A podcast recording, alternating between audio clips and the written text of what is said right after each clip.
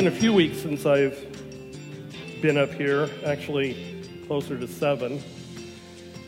But the last times that I've been here, um, I've been jumping into the book of Acts, and I wanted to continue along in the story of Acts.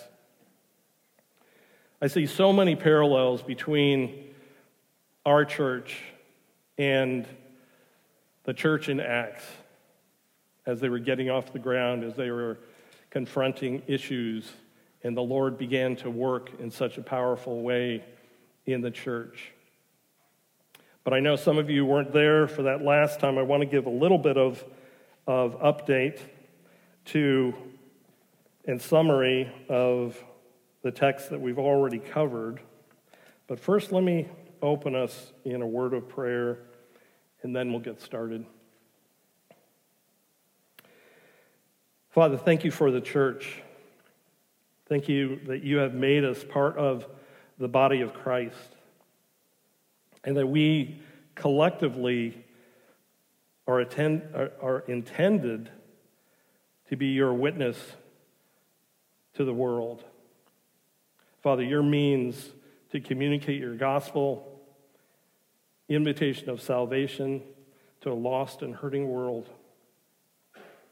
Father, we want to grow as a church. We want to be equipped as a church to fulfill our calling. And Father, we need your Holy Spirit to empower us to fulfill that calling. And I pray this study this morning would help us understand that equipping of the Holy Spirit. And Father, desire it even more. We pray these things in Christ's name. Amen. So, our text for this morning is Acts 2 14 to 21. If you have your Bible, I encourage you to follow along. And my title for, the, for this morning's sermon is This Promise is for You. This promise is for you. And again, prior to Acts 2 14, we know that the book of Acts is really a follow up letter by Luke to his gospel. He's writing to a gentleman by the name of Theophilus, and he wants to communicate all the truths of the Christian faith, how it was established, and to strengthen him. And Acts picks up in the final days just before Jesus' ascension into heaven. But before Jesus leaves, Luke records in Acts 1 4 and 5 that Jesus ordered the disciples not to depart from Jerusalem, but to wait for the promise of the Father, which he said, You heard from me. For John baptized with water, but you will be baptized with the Holy Spirit not many days from now. Jesus goes on to tell them, You will receive power when the Holy Spirit has come upon you. And you will be my witnesses in Jerusalem, in all Judea and Samaria, and to the end of the earth. Chapter 1, verse 8. And some two months later, when they're all gathered in the upper room, the Holy Spirit comes upon them in supernatural power. And we hear Luke tell us that suddenly there came from heaven a sound like a mighty rushing wind that filled the house, and divided tongues as of fire appeared to them and rested on each one of them. And they were all filled with the Holy Spirit and began to speak in other tongues as the Spirit gave them utterance. The scene inside the house with the apostles and the other disciples is explosive. Outside, as the commotion spreads, even more so, the multitude, the text says, is amazed and perplexed and says to one another, What does this mean? Some are mocking, they're only filled with wine. It's just a party. They're filled all right, but it's not with wine. The scene is this miraculous outpouring of the Holy Spirit and it has caught the attention of thousands who are attending the festival of Pentecost. This crowd is probably in the outer courtyard of the temple. They are described as devout men from every nation, and they are there to celebrate the festival of Pentecost. The temple grounds are packed. It is a day of sacred assembly. Let me read our text this morning, beginning in verse 14 of chapter 2. But Peter, standing with the eleven, lifted up his voice and addressed them Men of Judea, all who dwell in Jerusalem, let this be known to you and give ear to my words. For these people are not drunk as you suppose, since it is only the third hour of the day. But this is what was uttered through the prophet Joel. And in the last days it shall be, God declares, that I will pour out my spirit on all flesh. And your sons and your daughters shall prophesy, and your young men shall see visions, and your old men shall dream dreams. Even on my male servants and female servants in those days I will pour out my spirit, and they shall prophesy. And I will show wonders in the heavens above and signs on the earth below blood and fire and vapor of smoke. The sun shall be turned to darkness and the moon to blood before the day of the Lord comes, the great and magnificent day. And it shall come to pass that everyone who calls upon the name of the Lord shall be saved. Well, the scene has certainly changed dramatically since the end of the Gospel of Luke when the disciples were confused and scared and uncertain about the future. Here we see Peter completely transformed. He takes his stand, he is resolute before the crowd. The eleven stand with him, steadfast. The fears and the confusion of the previous weeks seem to have evaporated. And prompted by the Holy Spirit, Peter speaks. And you can note his courage, note the solidarity of all the apostles. They stood as one in response to those gathered around them. And this was not a crowd that was necessarily friendly to them. We should ask ourselves, even as we get into this scene, how often do we ignore or resist the prompting of the Holy Spirit? How often do we hesitate to act, to say something, to fill a need? Do you resist speaking when a word needs to be spoken, or fail to take charge when a ministry needs leadership? We all do it. Perhaps a better question is why do we hesitate? Why do we hesitate? We need to ask do I believe God can make me sufficient for the task? Paul says in 2 Corinthians, not that we are sufficient in ourselves to claim anything is coming from us, but our sufficiency is from God who has made us sufficient to be ministers of a new covenant. We need to see our sufficiency coming from God. And in this scene, their sufficiency is the empowering of the Holy Spirit poured out upon them. Second, we can ask Am I leaning on God's limitless resources rather than on my own cleverness or limited abilities, particularly in difficult situations? Paul told the Corinthian church that opposition to their ministry got so bad at one point that they thought they were goners. I think he describes them as dead men. But he tells them that this was so to make us rely not on ourselves, but on God who raises the dead. Brothers and sisters, we walk by faith. Do not put your trust in yourself, but in God who is able to raise the dead. And thirdly, we can ask ourselves do I believe God sovereignly ordains the events of my days for my good and his glory. Paul says to the Ephesians, For we are his workmanship, created in Christ Jesus for good works, which God prepared beforehand that we should walk in them. If you are in Christ, God has prepared a good work for you, and he will see it through. We just need to step out and trust him in that work.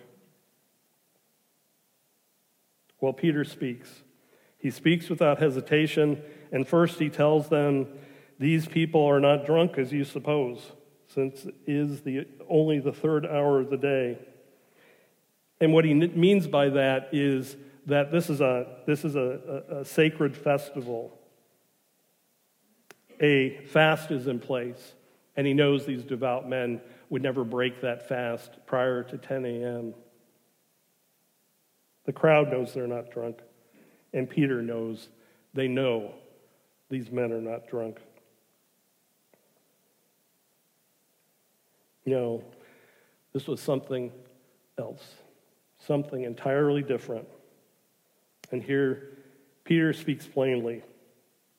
The meaning of the supernatural events unfolding before them is, Peter declares, what was uttered through the prophet Joel. He tells them it is an unprecedented time of signs and wonders, the visible display of the power of the Holy Spirit. Perhaps these men had never considered that Scripture could or would be fulfilled in their own time. Did you know God's word warns us that we must be ready and expect Him to fulfill His word when we least expect it? Jesus said, Therefore, you also must be ready, for the Son of Man is coming at an hour you do not expect. Well, the text from verses 17 to 21 is Joel's prophecy.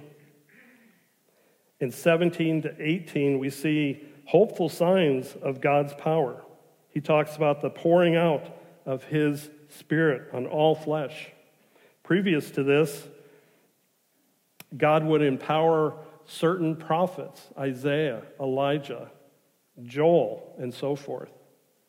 But now this is different. God is pouring out his spirit broadly and plentifully. He says, Your sons and your daughters shall prophesy, prophesy, meaning they will speak by divine inspiration, even as Peter is doing here, identifying this text with the events that are happening. And then he says, Your young men shall see visions, and your old men shall dream dreams. You know, turn over to Acts chapter 10, and we're going to look at an incredible example of what Joel is speaking of here.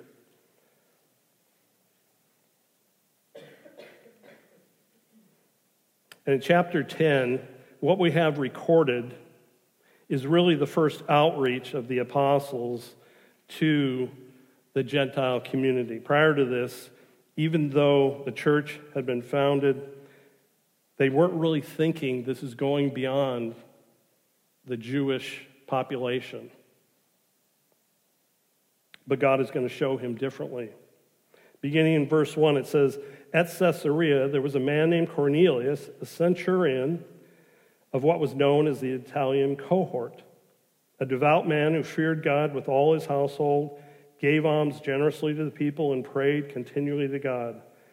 And about the ninth hour of the day, he saw clearly in a vision an angel of God come in and say to him, Cornelius. And he stared at him in terror and said, What is it, Lord? And he said to him, Your prayers and your alms have ascended as a memorial before God. And now send men to Joppa and bring one, Simon, who is called Peter He is lodging with one Simon, a tanner, whose house is by the sea. When the angel who spoke to him had departed, he called two of his servants, a devout soldier from among those who attended him, and having related everything to them, he sent them to Joppa. So, what we have here is a devout Gentile, not a Jew, who God is speaking to through a vision. Let's follow the story. Verse 9 The next day, as they were on their journey and approaching the city, Peter went up to the housetop about the sixth hour to pray. And he became hungry and wanted something to eat. But while they were preparing it, he fell into a trance and saw the heavens opened and something like a great sheet descending, being let down by its four corners upon the earth. In it were all kinds of animals and reptiles and birds of the air. And there came a voice to him Rise, Peter, kill and eat. But Peter said, By no means, Lord, for I have never eaten anything that is common or unclean. And the voice came to him again and a second time What God has made clean, do not call common. This happened three times, and the thing was taken up at once to heaven. Now, while Peter was inwardly perplexed, as to what the vision that he had seen might mean, behold, the men who were sent by Cornelius, having made inquiry for Simon's house, stood at the gate and called out to ask whether Simon, who was called Peter, was lodging there. And while Peter was pondering the vision, the Spirit said to him, Behold, three men are looking for you. Rise and go down and accompany them without hesitation for I have sent them. And Peter went down to the men and said, I am the one you are looking for. What is the reason for your coming? And they said, Cornelius, a centurion, and an upright and God fearing man who is well spoken of by the whole Jewish nation, was directed by a holy angel to send for you to come to his house and to hear what you have to say. So he invited them in to be his guest. The next day he rose and went away with them, and some of the brothers from Joppa accompanied him. And on the following day they entered Caesarea. Cornelius was expecting them and had called together his relatives and close friends. So picture this scene Peter, by means of a vision, confirmation, by visitors, is called to just go to a Gentile's house. By faith, these Gentiles have gathered everybody basically that they know their entire family, their friends into the house. The scene is packed. Peter walks in. When Peter entered, Cornelius met him and fell down at his feet and worshiped him. But Peter lifted him up, saying, Stand up, I too am a man. And as he talked with them, he went in and found many persons gathered. And he said to them, You yourselves know how unlawful it is for a Jew to associate with or to visit anyone of another nation. But God has shown me that I should not call any person common or unclean. So when I was sent for, I came without objection. I asked then, why you sent for me. And Cornelius said, Four days ago, about this hour, I was praying in my house at the ninth hour, and behold, a man stood before me in bright clothing and said, Cornelius, your prayer has been heard, and your alms have been remembered before God. Send therefore to Joppa and ask for Simon, who is called Peter. He is lodging in the house of Simon, a tanner by the sea so I sent for you at once, and you have been kind enough to come. Now, therefore, we are all here in the presence of God to hear all that you have been commanded by the Lord. The pressure is on Peter to deliver at this point. And the Holy Spirit does not let him disappoint. So Peter opened his mouth and said, Truly, I understand that God shows no partiality but in every nation, anyone who fears him and does what is right is acceptable to him. As for the word that he sent to Israel, preaching good news of peace through Jesus Christ, He is Lord of all. You yourselves know what happened throughout all Judea, beginning from Galilee after the baptism that John proclaimed, how God anointed Jesus of Nazareth with the Holy Spirit and with power. He went about doing good and healing all who were oppressed by the devil, for God was with him. And we are witnesses of all that he did, both in the country of the Jews and in Jerusalem. They put him to death by hanging him on a tree, but God raised him on the third day and made him appear. Not to all the people, but to those who have been chosen by God as witnesses, who ate and drank with him after he rose from the dead. And he commanded us to preach to the people and to testify that he is the one appointed by God to be judge of the living and the dead. To him, all the prophets bear witness that everyone who believes in him receives forgiveness of sins through his name.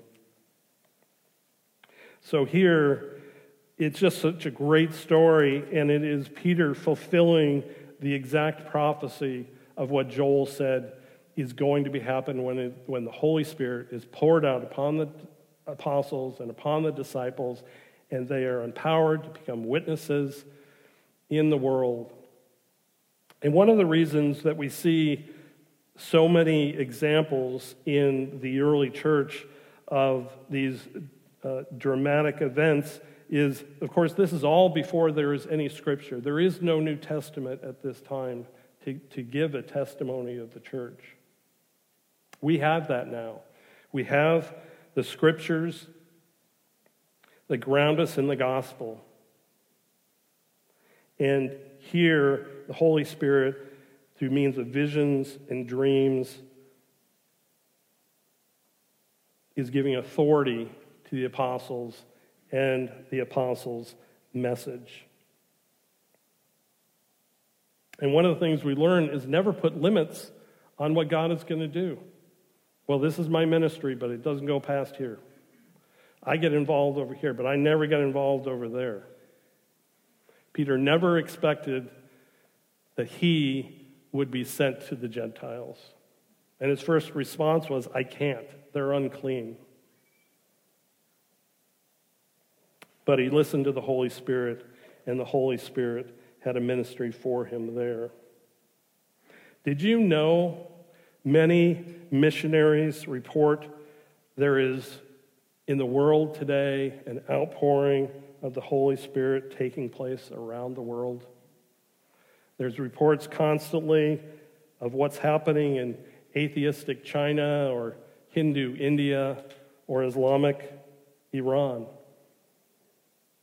men and women report visions of Jesus.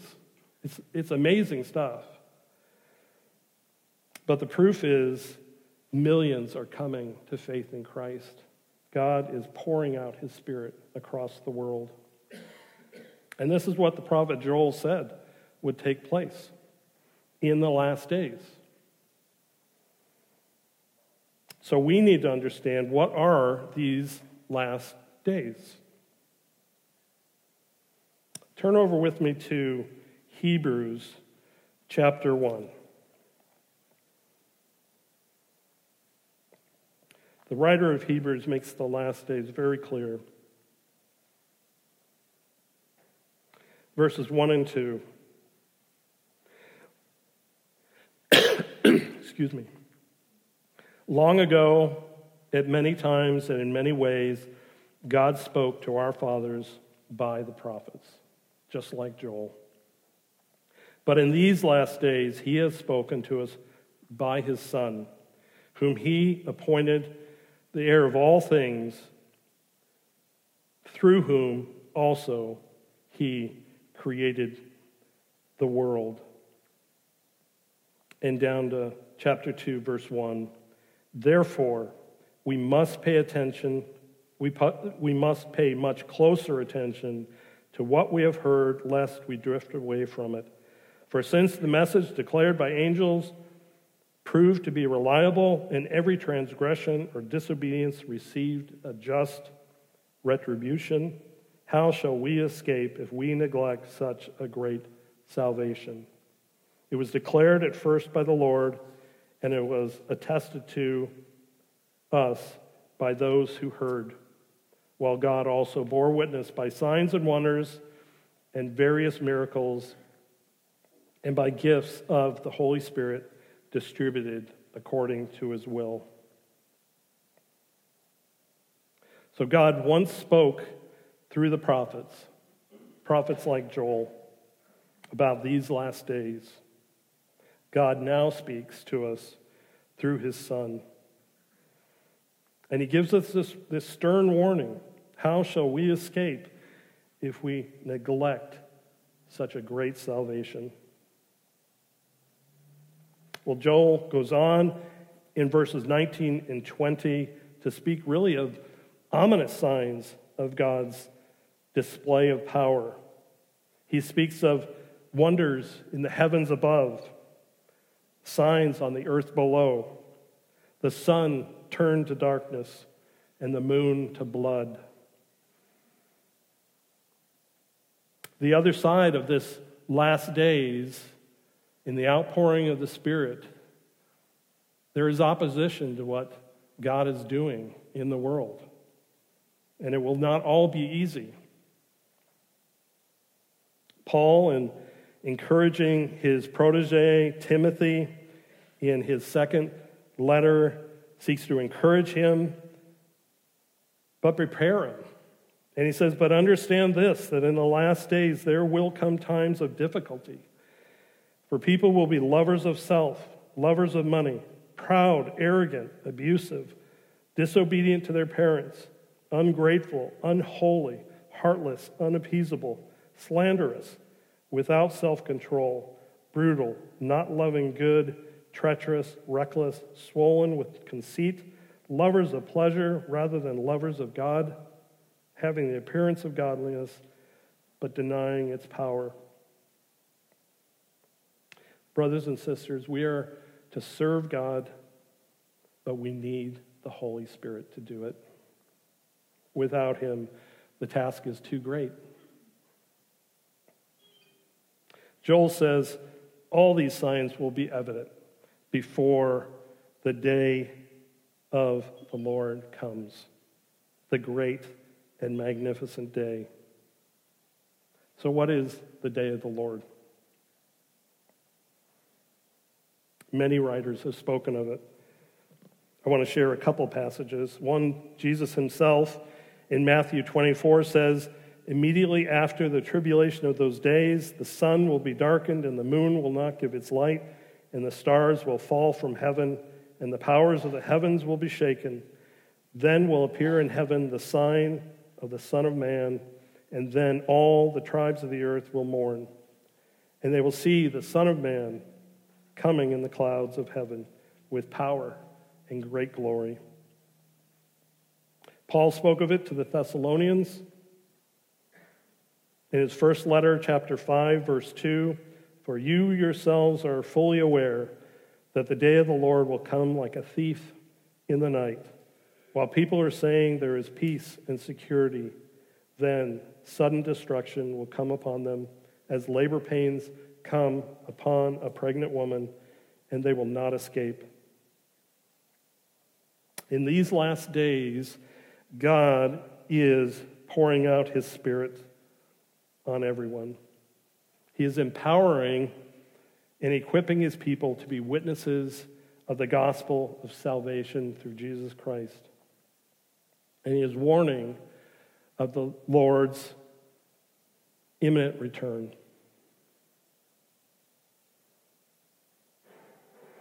And then our final text in Joel's in, in Peter's quote of Joel's prophecy Verse 21 And it shall come to pass that everyone who calls upon the name of the Lord shall be saved. And, folks, that's our message. Everyone who calls upon the name of the Lord shall be saved. Joel said it a thousand years ago. And it was a message from Paul to the Philippian jailer who cried out, Sir, what must I do to be saved? And Paul responds, Believe in the Lord Jesus, and you will be saved. No stipulations. Put your faith in Christ. You will be saved, and your household will be saved.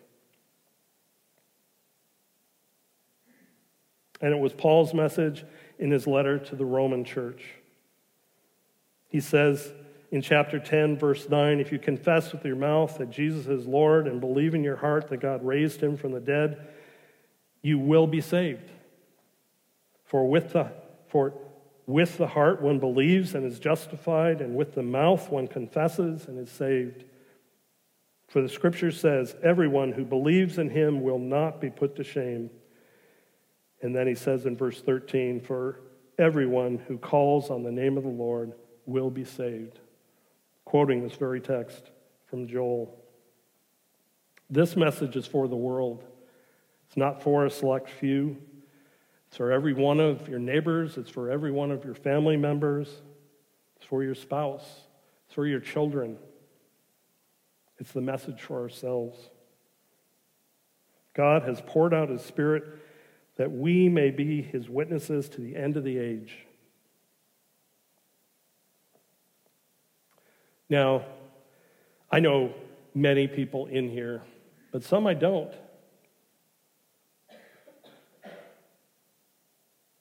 And if you have put your faith in Christ,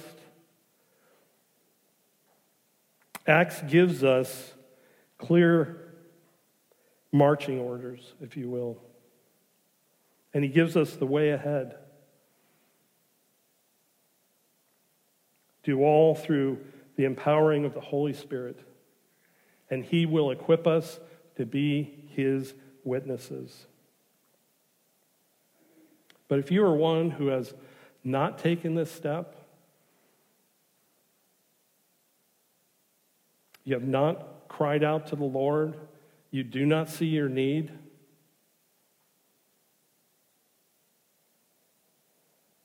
I would ask, why would you resist God's invitation? The world has nothing of real value to offer you. Jesus said in Mark 8, For whoever would save his life will lose it, but whoever loses his life for my sake and the gospel's will save it. For what does it profit a man to gain the whole world? and forfeit his soul.